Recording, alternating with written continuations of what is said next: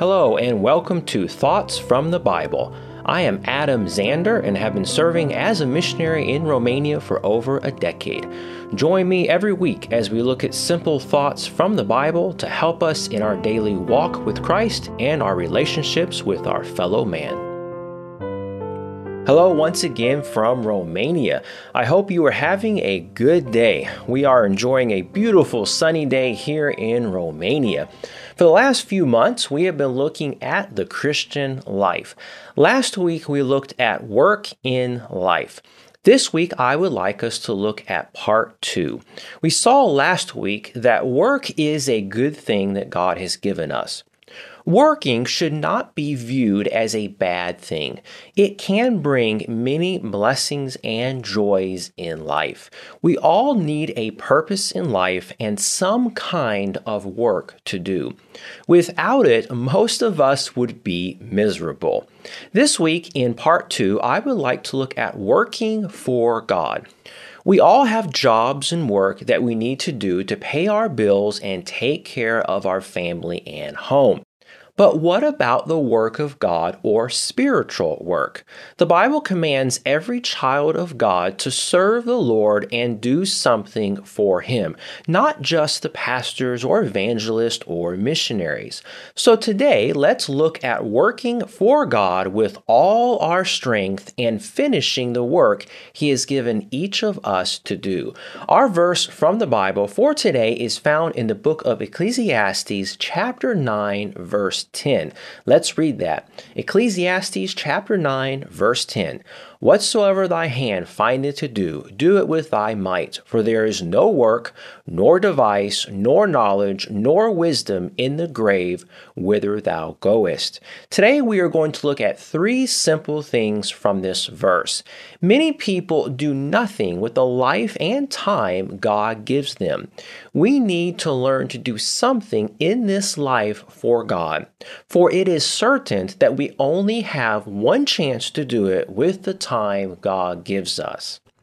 The first thing we see from this verse is, Whatsoever thy hand findeth to do. There is a work for all of us to do. Many people desire to serve God and do something but never do. They keep asking, What shall I do? The truth is, only a lazy person would ask such a question. There is plenty to do for Jesus Christ. The question should be, What should I do first? There is so much work to be done. Notice that these works are close to us. This verse tells us, Whatsoever thy hand. This work is not far away or unattainable, it is near to us. Many people say, I will work for God in a faraway country, or I want to do some great work for God. What about working where you are or doing what you can do now? Some say they want to be a preacher or missionary, and that's a very good thing. But what if that is not what God has put into your hand to do? You need to do what God has given you to do, not someone else. God has a specific work for each of us to do. Notice the Holy Spirit had a work for Paul and Barnabas to do in Acts chapter 13, verse 2. Let's read that. Acts 13 2. As they ministered to the Lord and fasted, the Holy Ghost said, Separate me, Barnabas and Saul, for the work whereunto I have called them. The Holy Spirit had a specific work for them. Now, I tend to be a perfectionist. This is not always a bad thing in that it pushes me to do a good job. However, I have to be very careful that I simply do nothing because I am not ready or have not perfected the skill yet. God wants us to go out and work for Him, and rarely will we be 100% ready. We all need to find something to do for our Lord. There are so many opportunities around us, no matter your talents or where you live. Here are just a few examples of work you can do for God. You can pray for people. Encourage people by calling or writing them. Give someone a gospel track or tell them how they can know Jesus Christ as their Savior.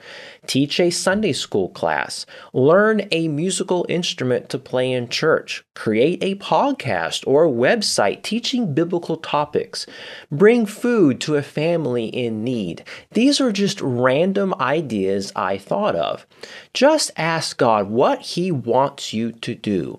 Also, ask your pastor or a fellow Christian if they know of any opportunities to serve the Lord. I am sure you can find many things to do that will please God and bring Him glory. God desires that we be fruitful in every good work. Let's read that in the book of Colossians, chapter 1, verses 9 and 10. For this cause we also, since the day we heard it, do not cease to pray for you and to desire that ye might be filled with the knowledge of his will in all wisdom and spiritual understanding, that ye might walk worthy of the Lord unto all pleasing, being fruitful in every good work and increasing in the knowledge of God. So there is a work for each of us to do. Second, our verse for today tells us, Do it with thy might. How are we to do this work? So let's say you have found something to do that is near you and that you can do. That's great. Now do that with all your might. Do not do it halfway or half heartedly. It is a shame that many unsaved people, those who are not children of God, have more energy and excitement in what they do than Christians. There is much work to be done for God, and it needs to be done with all our heart. It needs to be done with energy, zeal, excitement, and with a strong purpose. We need to do the work of God with all our might, all our strength. If you do not have good health, then do what you can within the strength God gives you, but do it with passion and zeal. Jesus commanded us to love God with all our heart, soul, mind, and strength. This means God wants all of us, our heart, mind, soul, and strength. Let's read that in the book of Mark, chapter 12, verse 30.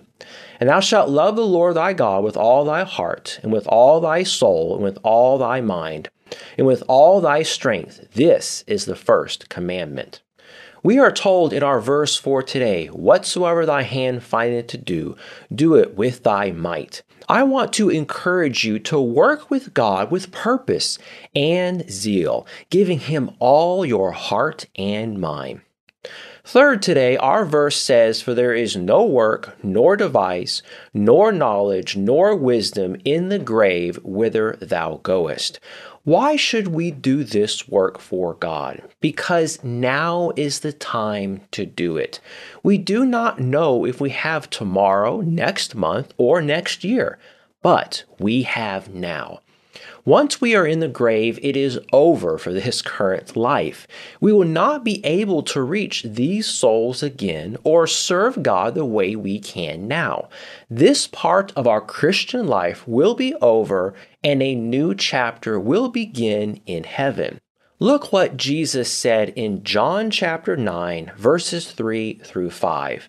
Jesus answered, Neither hath this man sinned, nor his parents, but that the works of God should be made manifest in him. I must work the works of him that sent me while it is day. The night cometh when no man can work.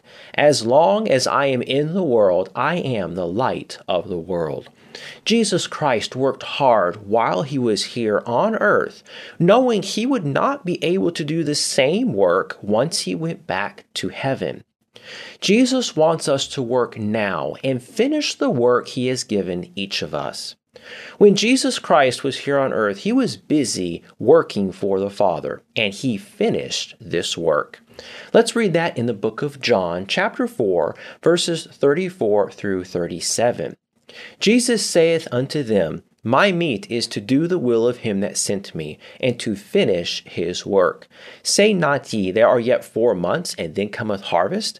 Behold, I say unto you, Lift up your eyes, and look on the field, for they are white already to harvest. And he that reapeth receiveth wages, and gathereth fruit unto life eternal, that both he that soweth and he that reapeth may rejoice together. And herein is that saying true, One soweth, and another reapeth.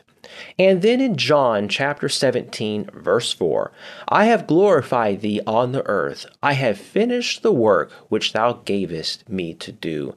Jesus Christ finished the work God the Father gave him. We need to finish this work that God has given each of us to do. Last today, God will not forget the work you have done for him. I like what the Bible tells us in 1 Corinthians chapter 15 verse 58. I hope this verse will encourage you to keep working for and serving our Savior. 1 Corinthians 15 58. Therefore, my beloved brethren, be steadfast, unmovable, always abounding in the work of the Lord, for as much as you know that your labor is not in vain in the Lord. I hope this was a help and blessing. Thank you for listening today, and I hope you will work for God in some way this week.